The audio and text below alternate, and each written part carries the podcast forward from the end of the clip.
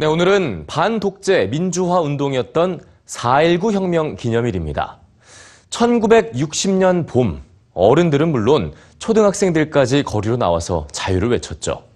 그런데 혹시 이들을 거리로 내몰았던 사람들을 기억하십니까? 기억 문화가 정착되지 않은 우리 사회에서는 가해자들도 쉽게 잊혀지고 마는데요. 유럽에서는 2차 세계대전이 끝난 지 수십 년이 지난 지금도 나치 전범들을 찾아내서 대가를 치르게 하고 있습니다. 뉴스 뒤에서 만나봅니다.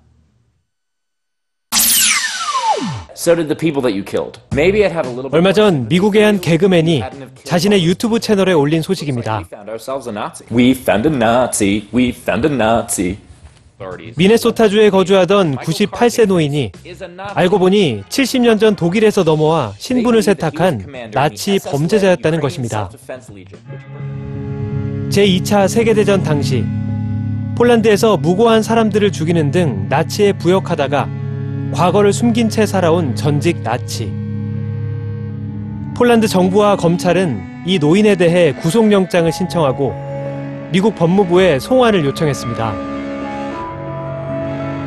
유죄가 확정되면 종신형을 선고받고 남은 인생을 감옥에서 보낼지도 모릅니다.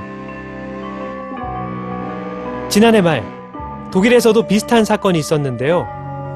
아우슈비츠 강제 수용소의 회계 담당자였던 94세 오스카 씨의 재판이 주목받았습니다. 30만 명 이상이 학살된 일에 간접적으로 관여했다는 것입니다.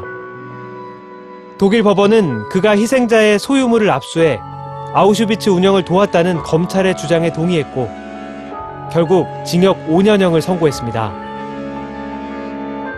제2차 세계대전이 끝난 지 70여 년.